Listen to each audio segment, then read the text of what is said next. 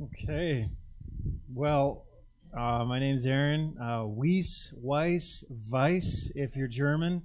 Um, I'll answer to all of those, but uh, great joy for me to be with you this morning. Uh, I've known Sean for a long time. Love your pastor. You have an amazing pastoral couple. Uh, Sean and Naomi are dear friends of ours, and I'm happy to jump in. And, and so, what I'd love to do is uh, is actually read the text that we're looking at together. So, if you have your Bibles, uh, I'm going to actually ask you to look at two passages. And if you're new to your Bibles, this is a great Sunday because the first passage, page one, Genesis one. I'm going to look at verse 27 and 28. And then we're going to jump to the parable that we're focusing on, as I know that you're in a series looking at parables uh, in Luke 16. So hopefully that was enough time that you can turn to those pages, and I'll read those for you. So, Genesis 1. So, God created man in his own image. In the image of God, he created him. Male and female, he created them. God blessed them, and God said to them, Be fruitful, and multiply, and fill the earth, and subdue it, and have dominion over the fish of the sea, over the birds of the heavens, and over every living thing that moves on the earth. Luke 16, 1 to 15. He also said to the disciples, This is Jesus speaking. There was a rich man who had a manager, and charges were brought to him that this man was wasting his possessions. And he called him and said to him, What is this that I hear about you? Turn in the account of your management, for you can no longer be manager. And the manager said to him, What shall I do, since my master is taking the management away from me? I am not strong enough to dig, and I am ashamed to beg.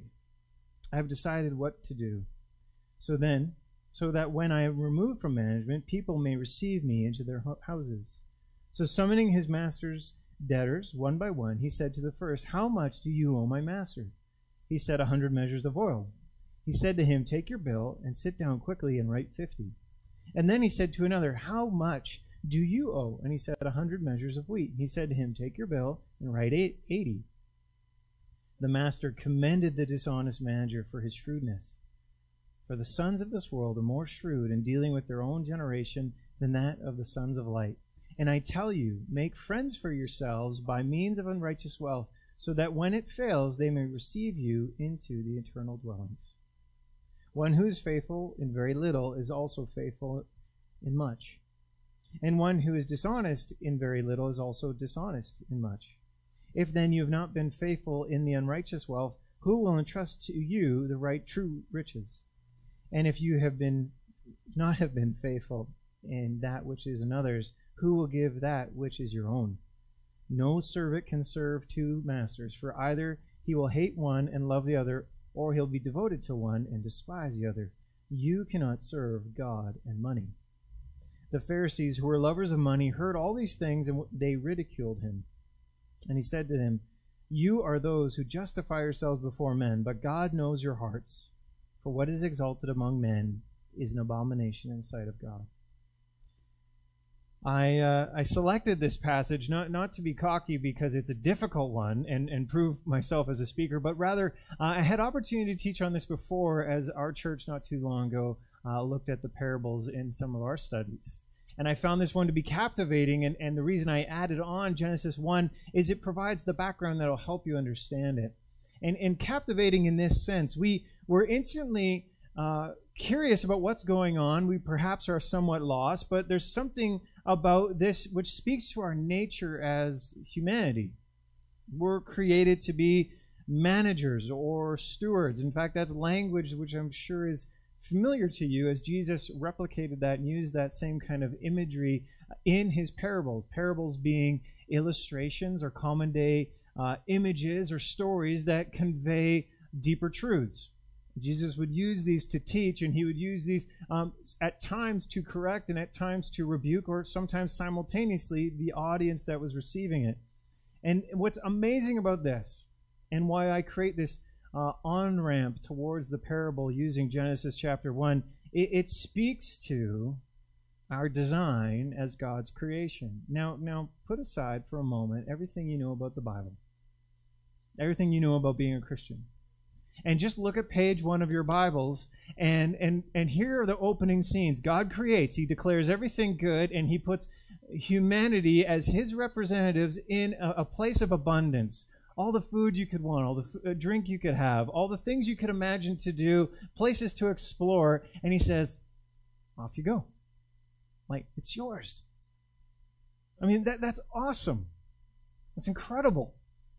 That, that's something that I hope actually warms your hearts. Um, but what happens, uh, and the problem that leads out to, and if you're skeptical this morning, going, Pastor, but there's a whole lot more Bible beyond page one.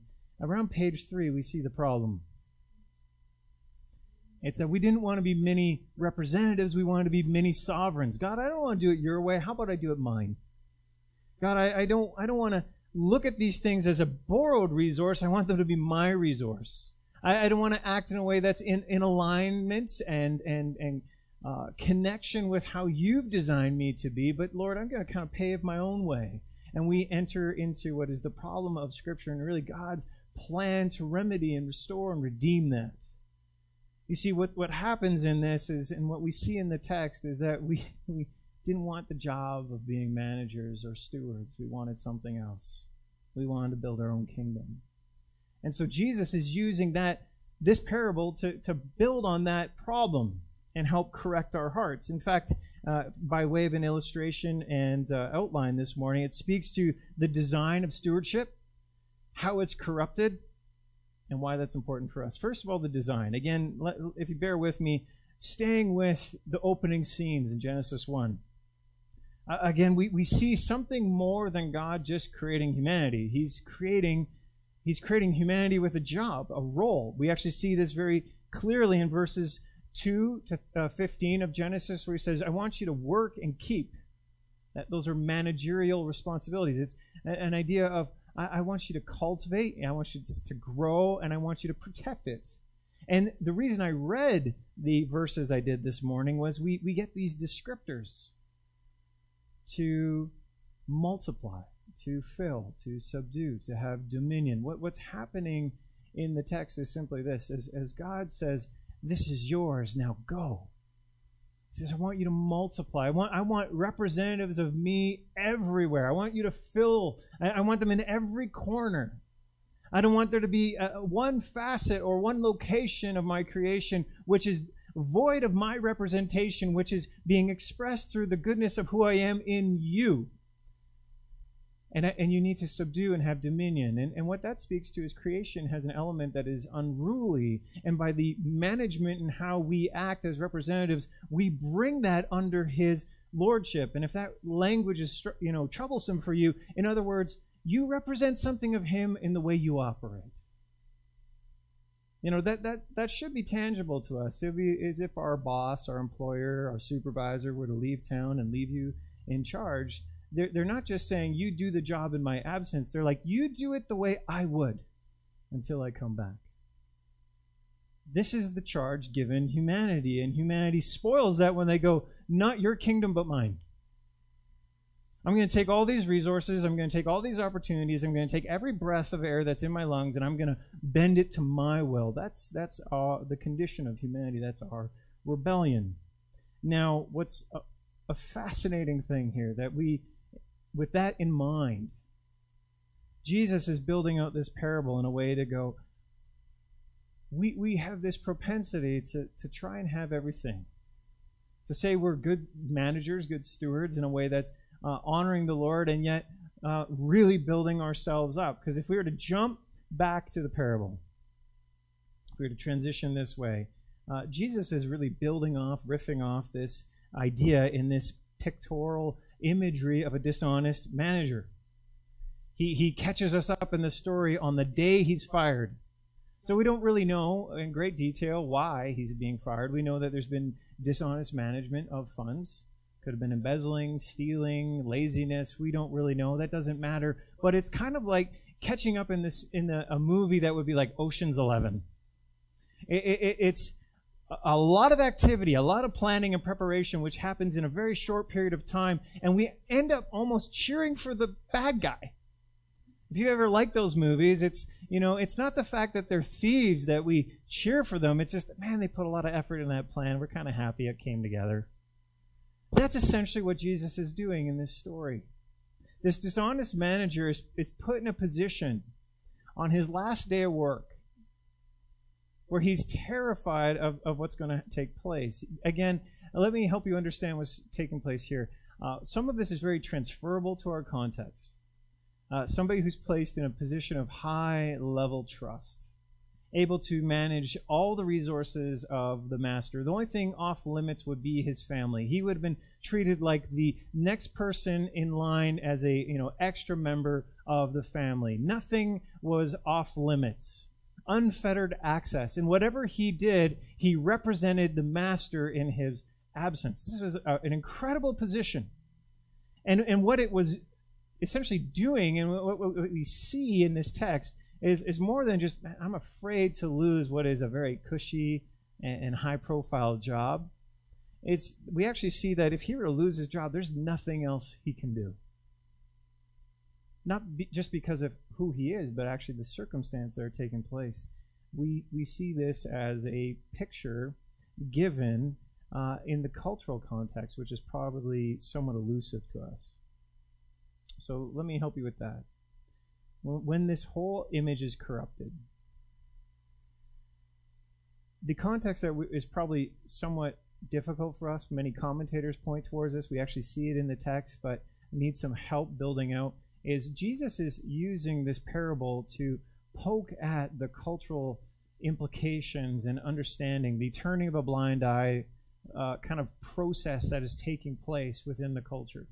The borrowing and trading economics that would have been uh, prevalent in Jesus' day and amongst the Jewish community, which was supposed to be, if you go back to your opening chapters in your Bible, in the book of Deuteronomy, God expresses to his people the way in which you are to borrow and trade is very clear no interest.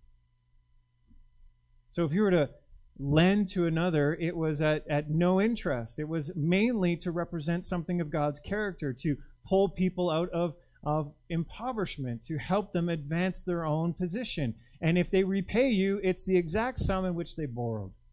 There was never to be any lending or, or borrowing or, or commerce in which somebody got rich over and above somebody else.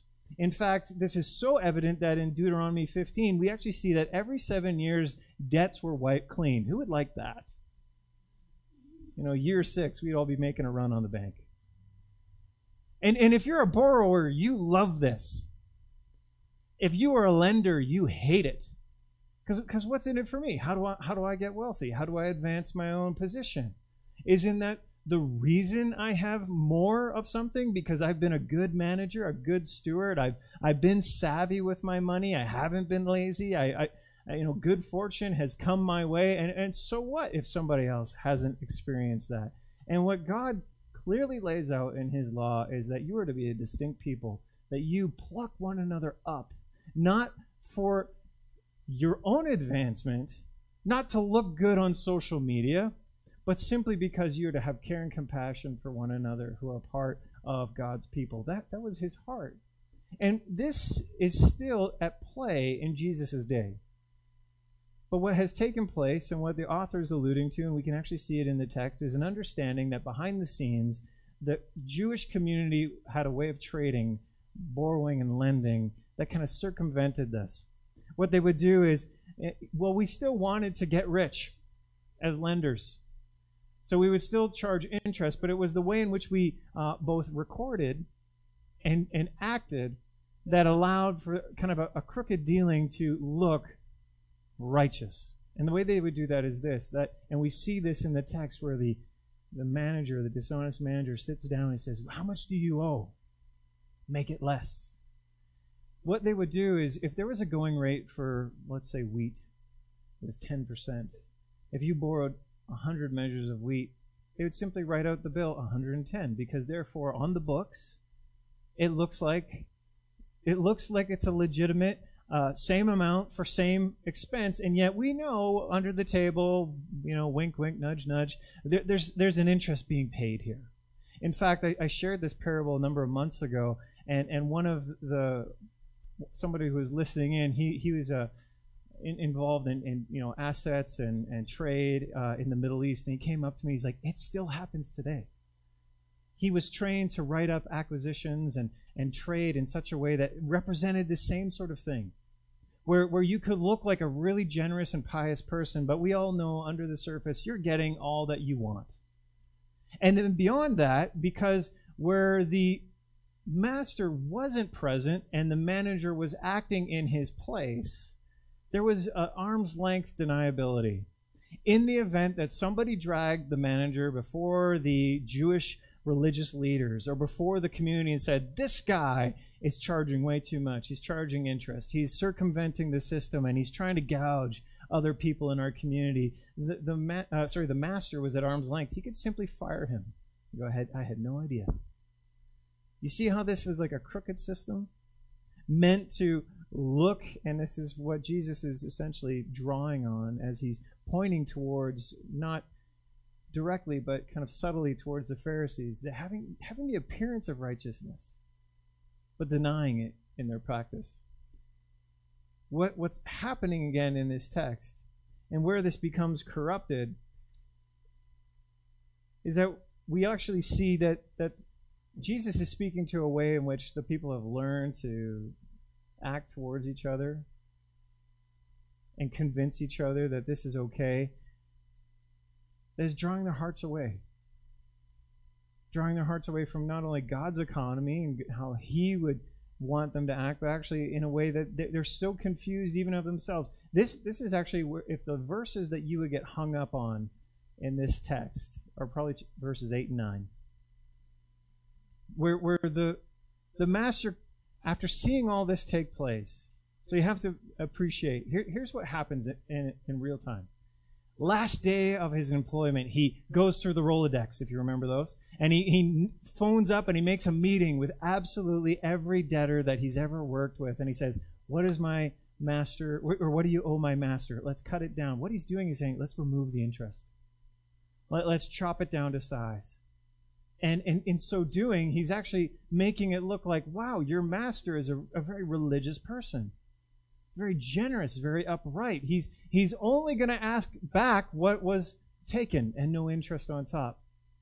And by doing so, he's, he's actually elevating the, his own station, but that of the one he's representing, the master as well. It's a great strategy because when he comes back, what do we have? The, the, the master applauds him, commends him. Does that, does that trouble any of you as you read this? Like he gets away, he gets an award, like a gold star for being dishonest. He's not approving of the dishonesty, but he's saying, I'm impressed. You got what you want. You were very astute. You were very shrewd in a way that you, you kind of manipulated a crooked system for your benefit. This crooked system was meant to build up the master. And now he's like, wow, you've actually leveraged that for yourself. Because it left the master with absolutely no recourse. Uh, like, what could he do?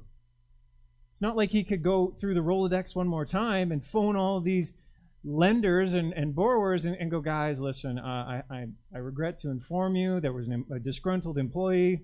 He set up a few meetings, and, and I have to uh, recall all the benefits that he gave you. I have to go back and, and bring the bills to their original account. To do so would be to have evidence, to, to remove his deniability, to put himself at risk for the, the community, to drag him in front of the religious leaders and go, this guy doesn't care about God's law. This guy is gouging. This guy is, is trying to cheat us.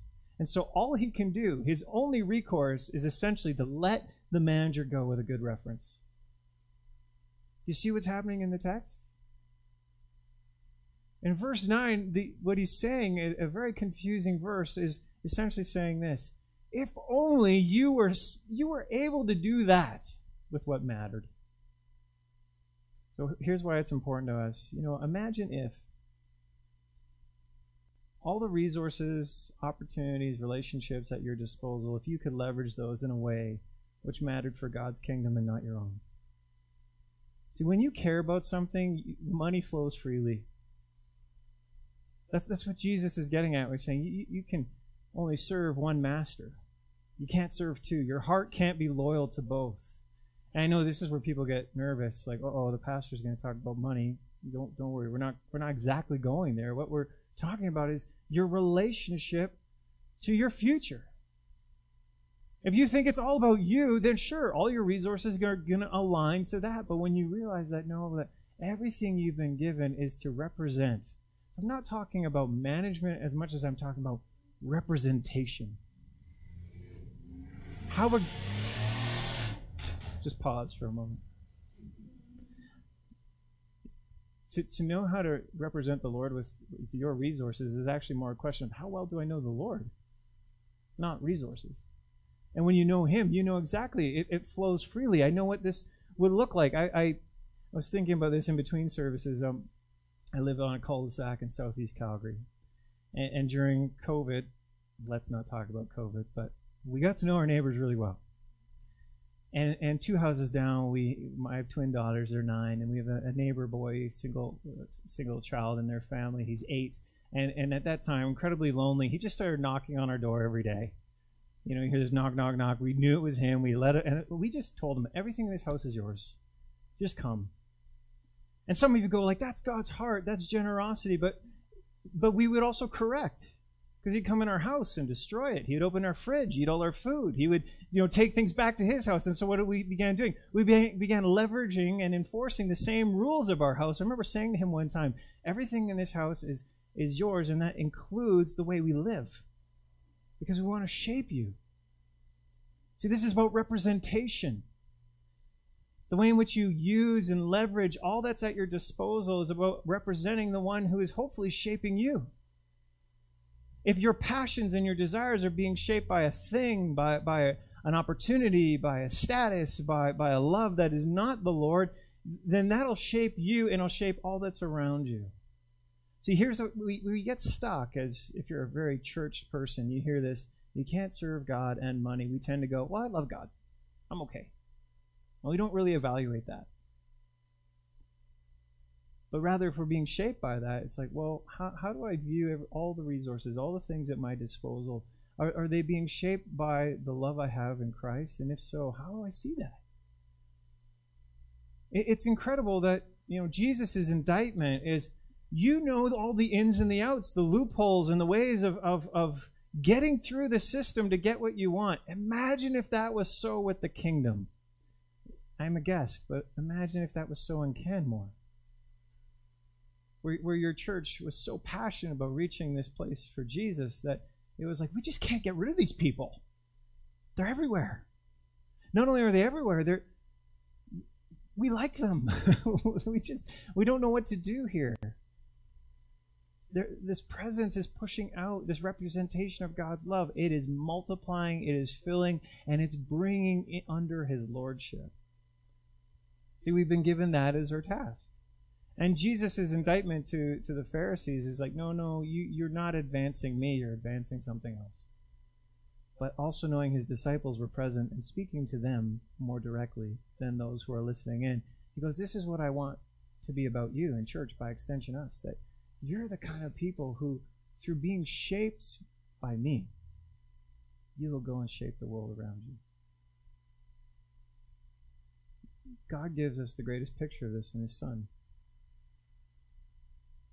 That we know God's heart through His investment. He says, I give you my one, my only, my beloved. And through that investment, that it, it radically transforms, changes who we are, creates an investment that, that's undeniable. Like I, I said this earlier, we we are representatives by our design. That's irrefutable if you accept the premise of Genesis chapter one. That means we're not pets. You know, we weren't put in an enclosure with all the food, water, and entertainment we could want because God is humane. No, we, we're more than that because you don't die for your pets. Your pets can't represent you. If you had to work from home during the pandemic, it's not like you could put your cat in front of the TV and be like, represents me today. And yet God entrusts that to us, going, no, no, my, I've invested my whole of me. I bankrupted heaven for you, that you might be shaped, and then in so doing, do the same work wherever you are. Church, that's my prayer for you. I want to close in prayer, and as I do so, I, know we get to stand and sing, but let me pray. Father, I, I thank you for your word, and I pray um, that would come back. You promise in your word that, that it would never return void. So I, I lean on that, asking that you would speak into hearts as you need to.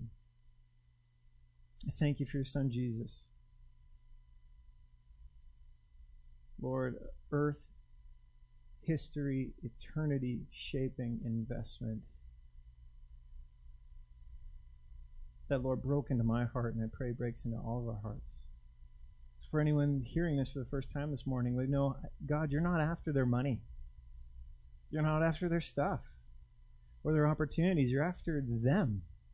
And the beauty of, of when we fully receive you, we know that we have an inheritance beyond what we could have ever imagined, Lord, and all the other stuff doesn't matter. It flows freely, willingly, generously, God not a heart of duty, but a heart of joy. And you use those things to shape and build and amass eternal structures, a kingdom in your name. And thank you, Jesus, that you can work in our mistakes. That, that Lord, you, as we bumble and stumble through this, that you will still do that. So I pray you do that work here in this church. I thank you for it. Thank you for the love of, of connecting with another church that is faithfully working and, and following you in Canmore. May they be blessed today. And Lord, thank you for Sean. Naomi give them rest. In your name we pray all these things. Amen.